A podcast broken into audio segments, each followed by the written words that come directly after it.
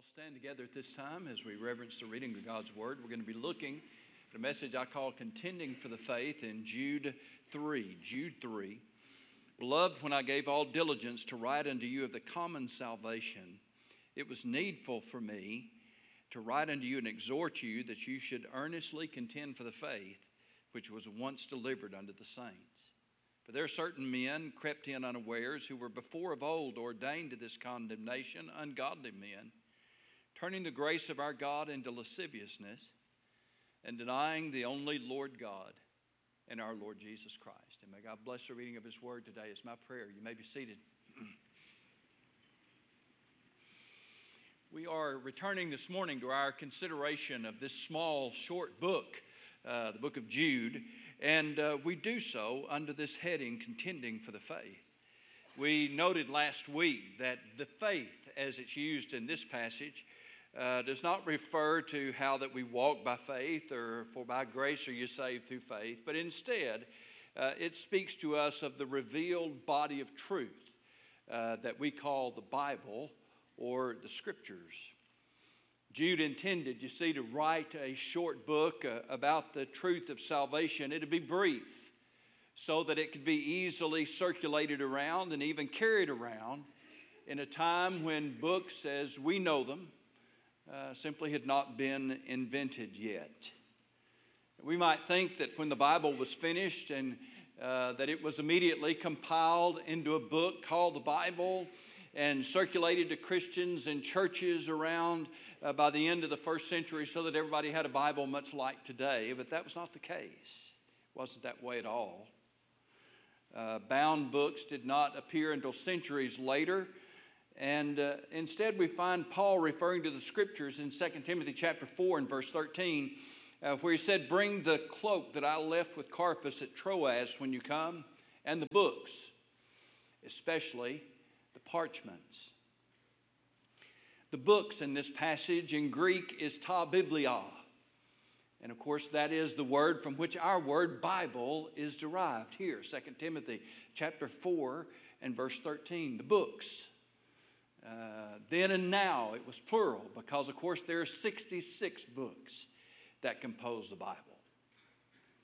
Uh, parchments refers to books written on the far more expensive animal skins. The former, the books were probably written on papyrus rolls.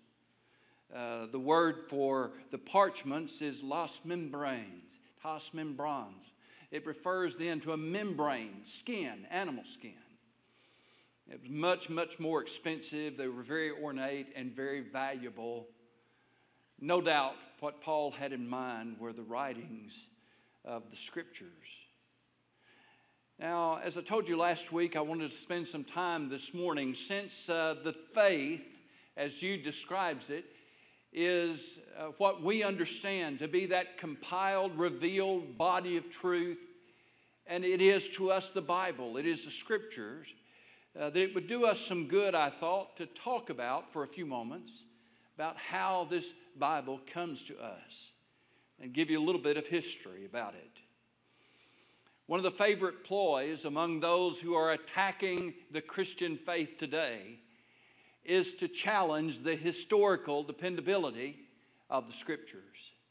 They're quick to point to the Council of Hippo in 393 and the Council of Carthage in 397 where the New Testament was canonized. That doesn't mean that it was put in a canon and shot. Uh, the word canon, C A N O N, uh, refers to a rule, a standard.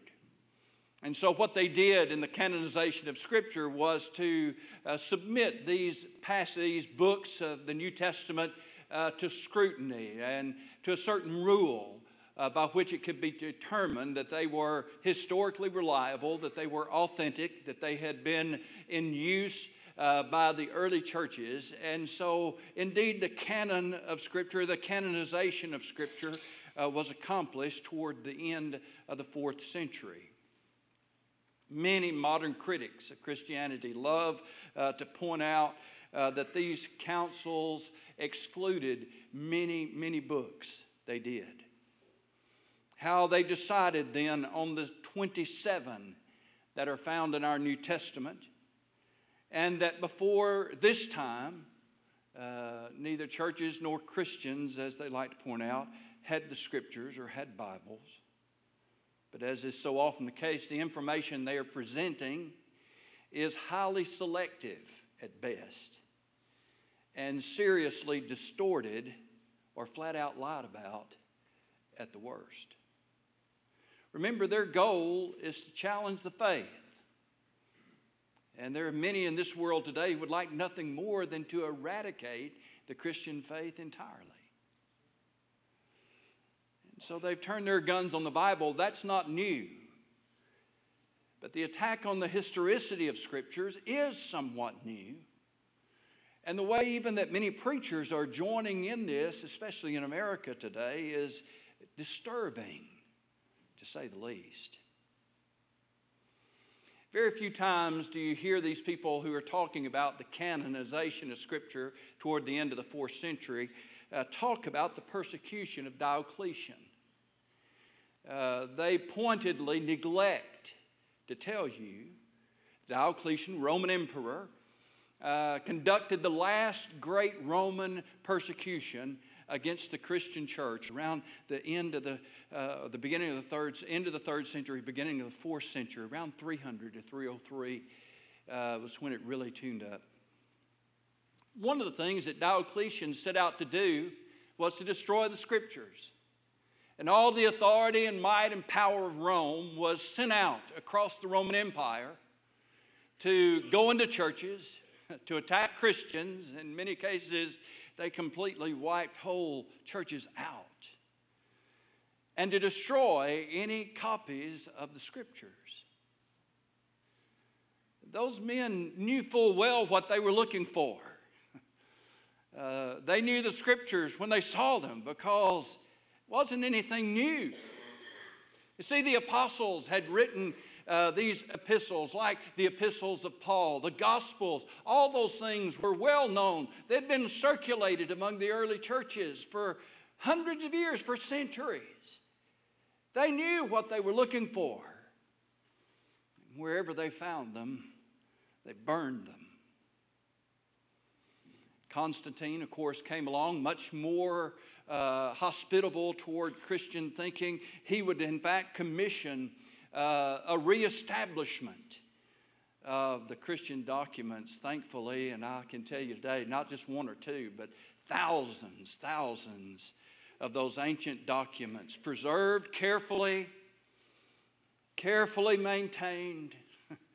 Where they had tried to wipe the Bible out, suddenly, when they called for these manuscripts, here they came from everywhere. And it was. Uh, not just one or two. There was a, there was a mountain of manuscripts. Uh, don't worry about it. Um, there were plenty of them preserved. But there was a problem. Uh, because you see, while the scriptures had been destroyed, systematically hunted down and destroyed in, in great, great volumes, there were all kinds of false and spurious letters. Uh, they'd been known all along. The Gnostics, uh, were prolific writers and they loved to make up stories. They wrote up alternative gospels and assigned to them the names even of biblical characters, probably the most famous of which is the Gospel of Thomas. Well known. It's not like there was some great conspiracy uh, like uh, uh, one of the writers and, uh, and, and, historical fiction a few years ago came out with, and Tom Hanks ended up making a lot of money starring in the movies. Uh, but, folks, that was all fiction. It was not some grand conspiracy to hide all those old documents. We knew what they were, they always knew. You see, the effort that was made to destroy the Word of God concentrated on the Scriptures. But there was a proliferation of all these false documents. And, and so it was necessary, after all that happened, after those purges, for them to come together then and establish. I would prefer the word reestablish what was true, what was authentic, what was known before that purge took place. The work of the apostles, of course, was well, well known. They were in wide circulation and never seriously questioned by any of the early churches, with the exception of 2nd and 3rd John and the Revelation. Those were the only books that claimed to be written by an apostle that were ever questioned at all. And of course, their authenticity was settled long, long ago. A man named Eusebius compiled uh, a, a, set, a, set, of books, the, all the books of the Bible as we have it today, in fact. In 367, a letter by a man named Athanasius confirmed the 27 books that we have today. Now, this was happening at a time when there were many folks, they weren't so far removed from the eyewitness accounts, the people who saw Jesus and, and who were around then to see him. And I want to give you a little uh, example in how history works and how things can change along the way. Would, would you be surprised to know that there are many, many people, many conspiracy theories that are circulating right now about the events uh, of September uh, the 11th, 2001? After all, there, there's a lot of folks that weren't alive then. a lot of young people were too young to remember. But I'll never forget. That image is literally burned into my mind, I remember. We've got all these eyewitnesses. And yet, in spite of the fact that there are so many eyewitnesses, yet the version of history that we all know to be true is already being challenged because it doesn't fit with the political narrative. Let's take it back a little farther to a war called the Great War. That was World War I. My grandfather fought in World War I. Now, I don't have a lot of memories of my grandfather. Didn't, don't remember any conversations that we had with him. I, he died when I was seven years old, but of course, my dad was raised then by a World War I veteran. If somebody wanted to talk about uh, World War I or maybe deny that World War I ever happened or anything, hey, hey got, we've got a lot of people. They might not have seen it. Nobody alive today, I guess, was, alive, was around to actually see those events play out, or at least not very many who could give testimony of it. The last World War I veteran is gone. But history survives. There are many people who are still alive who could give testimony to a man who said, I saw it. I was there. You see how history plays out?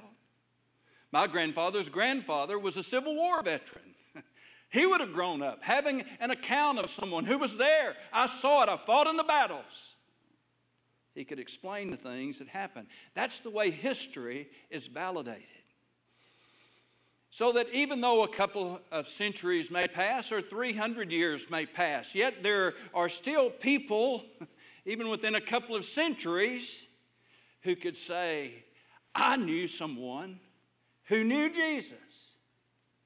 I was around in churches when these books were read if something were to happen right now, where a decree was passed in this country to wipe out every Bible that every one of us had, and all of them were confiscated, all of them were taken out, if somehow by some modern miracle they could find a way even to wipe it off the internet, which is hard to do, but if they could do it, how far would they have to go to find somebody who could name the 27 books of the New Testament?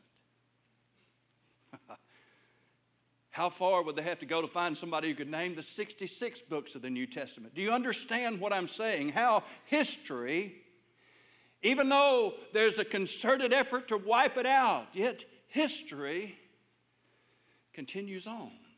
Truth has a way of continuing. Now, even though then the Bible was preserved, the individual ownership of the scriptures was difficult and dangerous and expensive.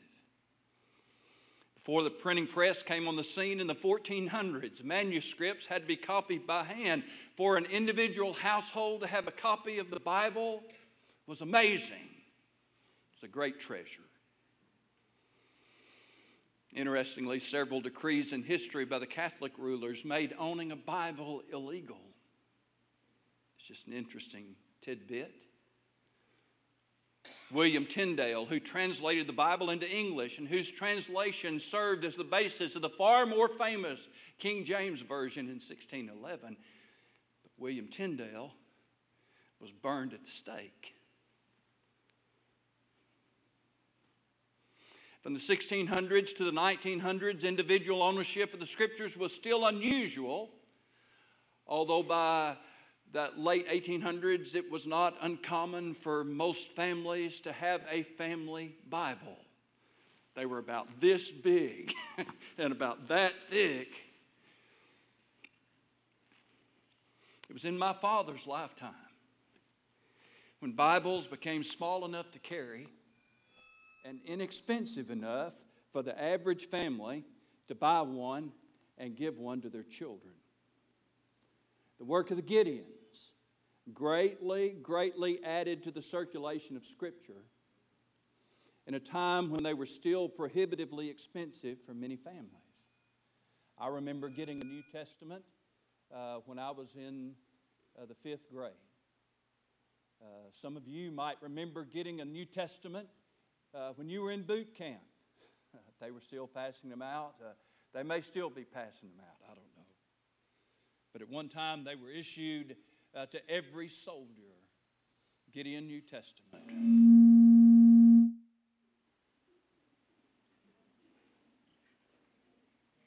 In World War II, Korea, Vietnam, even for a while in the Gulf uh, Wars. Today, the Bible is available in an unprecedented way to God's people. Through the internet, the digital form of scriptures is available online for free and in almost any translation uh, that the Bible has been made in. We have unprecedented access to the Holy Scriptures today. Sadly, there's also unprecedented apathy and antagonism toward the Holy Scriptures. Early Christians had to come to church to learn the Scriptures.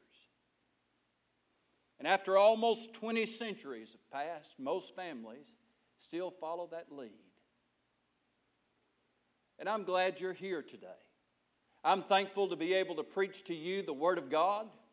I'm thankful that you came to Sunday school if you did and heard the Sunday uh, school lesson taught and increased, hopefully, your knowledge and understanding of Scripture.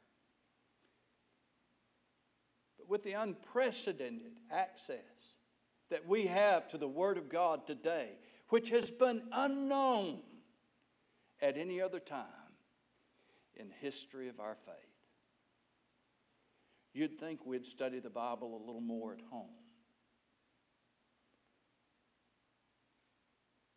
such as He is. I realize when I give you these uh, tidbits of history, and by no means have I exhausted the subject. If you want to learn more, I've got some books I can recommend to you at the end of the message. Most Christians are content to cite the words of Jesus in John chapter 14 and verse 26 when he said, but the Helper, the Holy Spirit, whom the Father will send in my name, he will teach you all things and bring to your remembrance all things that I said to you. He gave that promise, he's kept that promise. Matthew chapter 24 and verse 35, he said, Heaven and earth shall pass away, but my words shall not pass away. He kept that promise too. I believe when we pick up our Bibles and read it in whatever form, whether it's a book form or whether it's a digital form, uh, we are picking up the very words of Jesus, the very words of his apostles as they were inspired to write by the Holy Spirit,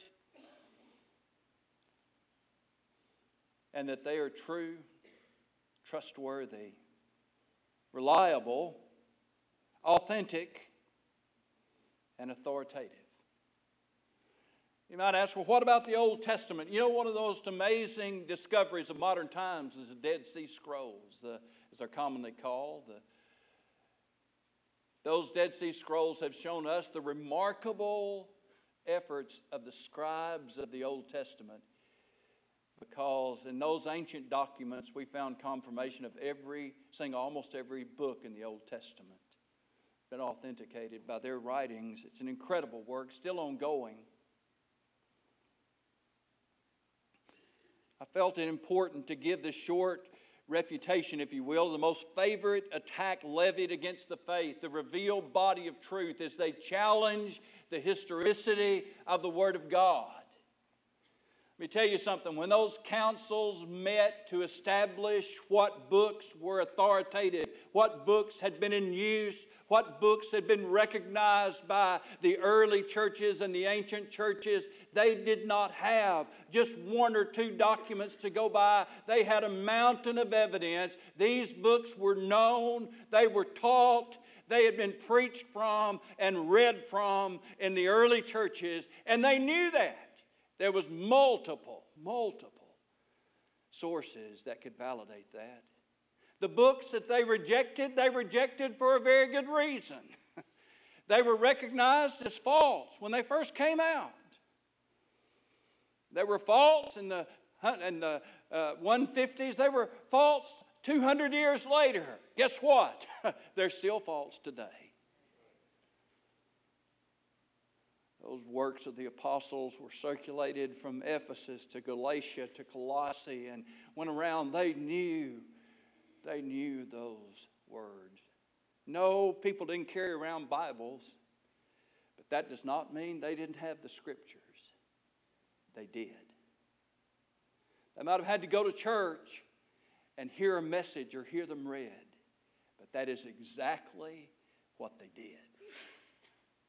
Say, how did they have so much time? They didn't have TV.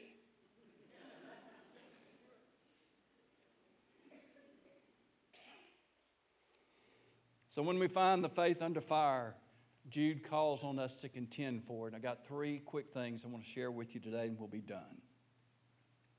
First of all, he calls on us to present the message of the faith he said, It was needful for me to write unto you and exhort you that you should earnestly contend for the faith which was once delivered unto the saints. Uh, the word diligence, I gave all diligence to write this. That means speed or haste. Jude was ready, quick, fast, and speedy to speak of salvation. And the first thing when we uh, set out then to contend for the faith which was once for all delivered unto the saints is to follow Jude's lead and first of all talk to people about salvation. Listen, a lot of people don't believe in the Bible for a very good reason. They're not saved. And they need to hear the gospel. It is useless for us to try to debate Scripture or basically much of anything else of a biblical fashion with people who do not know Jesus Christ as their Savior. We need to be as quick as Jude is then to talk to people about salvation to make sure they're born again. And when you find someone then that gives a credible testimony of their faith, remember what Jude says this is our common salvation. When you find somebody that's saved, you found somebody that you have much in common with. In fact, they're a brother or sister in Christ.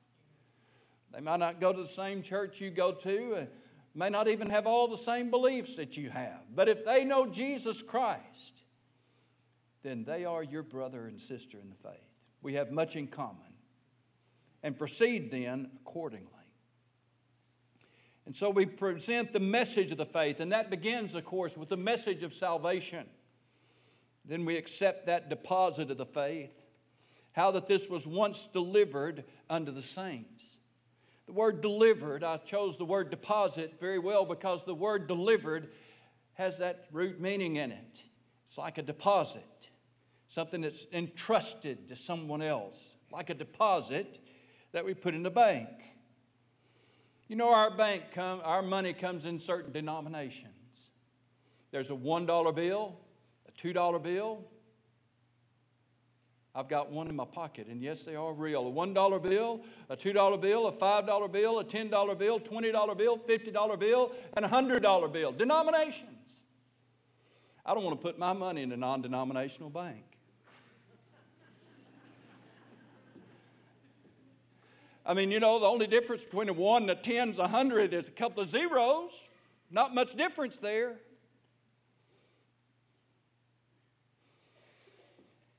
You see, Paul talks about that deposit of the faith as being once for all. I mentioned this to you last week once for, once for all, delivered unto the saints. And long ago, Amos asked a very good question when he said, Can two walk together except they be agreed? I just want to say this. You, you can look at the doctrinal statement of dozens of churches in the Cabot area online right now. Not right now, don't do it now, please. But uh, anytime after, after church is over, you, you can go to dozens of churches and you'll find that they believe in God, they believe in Jesus, the Holy Spirit, the Bible, salvation, maybe. That's about it. Uh, if you look at our church and our doctrinal statement, you're going to find it's about 20 pages long, I think, with a lot of citation of Scripture to back up what we believe. And why do we do that? Because we understand that there's a lot of differences out there, and regardless of what you call yourself, what kind of name you put on there, or, or what, regardless of what you call yourself, there are some issues that you have to settle. Every church has to settle. Every church is going to have to make a decision about how they practice baptism.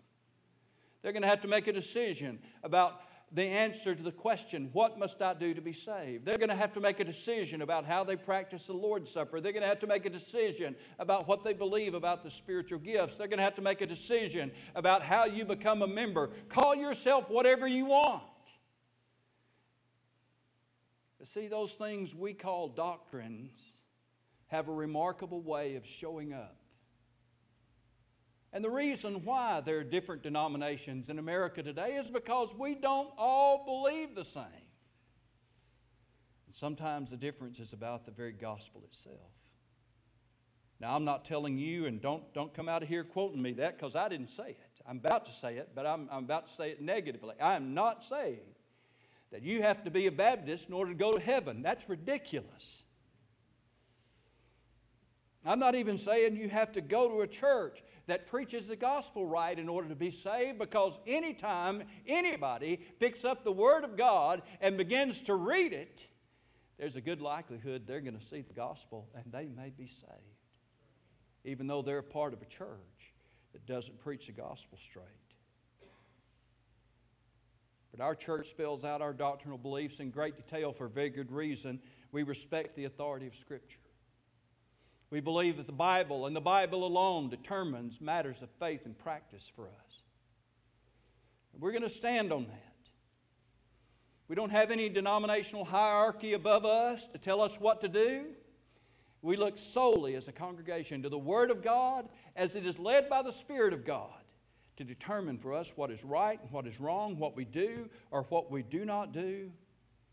And I'll go so far as to say this if a church faithfully preaches the Bible and rejects the efforts of culture to dilute its teaching, then that church will be very similar to any other church that faithfully believes the Bible,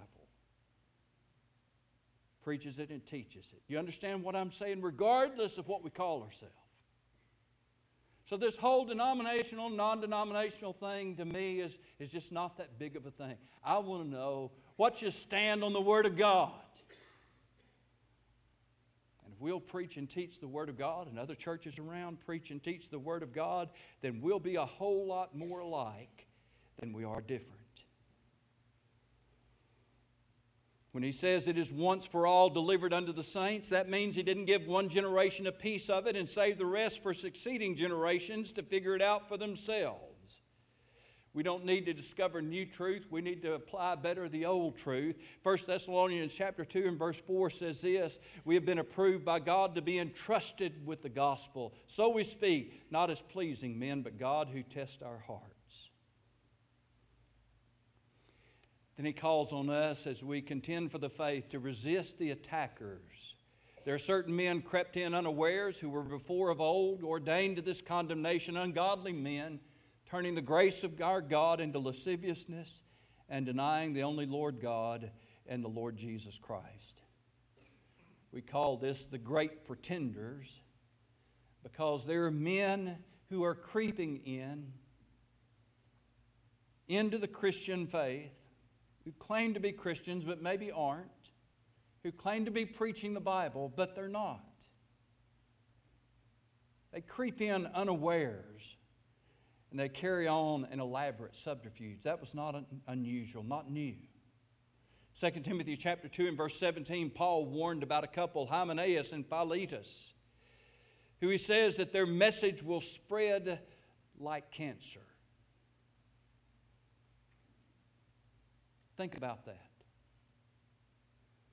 The work of these false teachers, he says, is like a spiritual cancer in the body of Christ. And you know, the very essence of cancer, of malignancy, is that it spreads rapidly, moves quickly. Spiritual carcinogens are in the world. He gives us a couple of things that they do that they're known by. First of all, he says they turn the grace of God into lasciviousness. Lasciviousness simply means unrestrained sin. They begin to actually encourage sinfulness and to permit and to tolerate it. The fact is today that much of the efforts to destroy and undermine the truth of Scripture in our world today is being done in support of the LBGT agenda. We do not stand against that out of hatred or bigotry. We stand against it because the Word of God says it's sinful. We don't say that in order to condemn somebody. Because let me tell you some good news. Christ Jesus came into the world to save sinners, of whom I'm chief. Jesus Christ saved sinners. So when we stand against sin, at the same time, then we're presenting the Savior. That's the good news of the gospel. Then he says they deny the lordship of Christ because he tells us that not only do they turn the grace of God into lasciviousness, but they deny the only Lord God and our Lord Jesus Christ. We see that done today when people begin to teach or preach that there's some other way to be saved, some other way to have a relationship with God except through Jesus Christ. And that was settled long ago by uh, the Word of God in Acts chapter 4.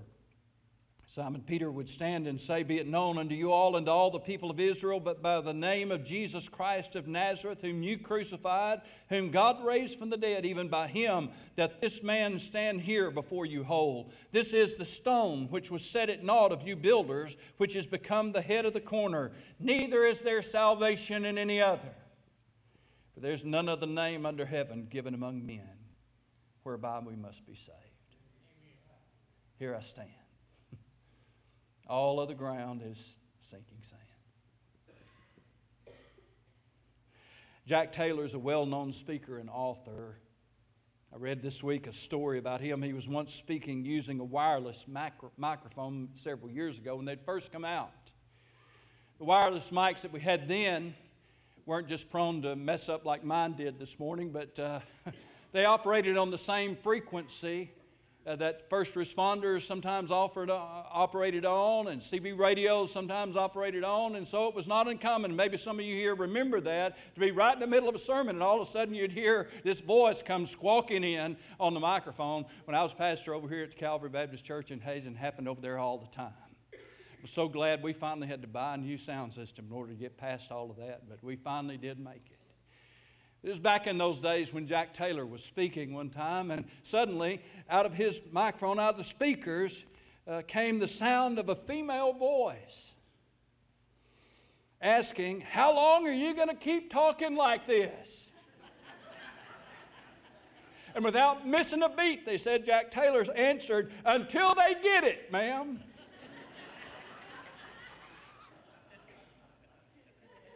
Until they get it. Folks, God calls men to preach His word because He intends for people to get it. I, I don't preach it so that people will like it, not even necessarily so that they agree with it. You say, oh, what, don't we preach it so that they'll do it? Whether you do it or not is between you and God. It's one thing I've learned after 40 years of pastoring God's people is I can't make you do much of anything. I can't even make myself always do what I want to do. Can you identify with that? Long ago, God sent Ezekiel out to his people, told him all along, they're not going to listen. Ezekiel, they won't hear you because they won't hear me. So what do you do? You stand up before them and say, Thus says the Lord God. God was interested in them getting it. He still is. He still is. He wants us to get it. Get what? Get the preaching of the Word of God. I so often characterize our church by saying, folk, we preach the old book the old way. God help us if we ever even think of doing anything else but proclaiming the Word of God in the power of the Spirit of God. Let's stand together.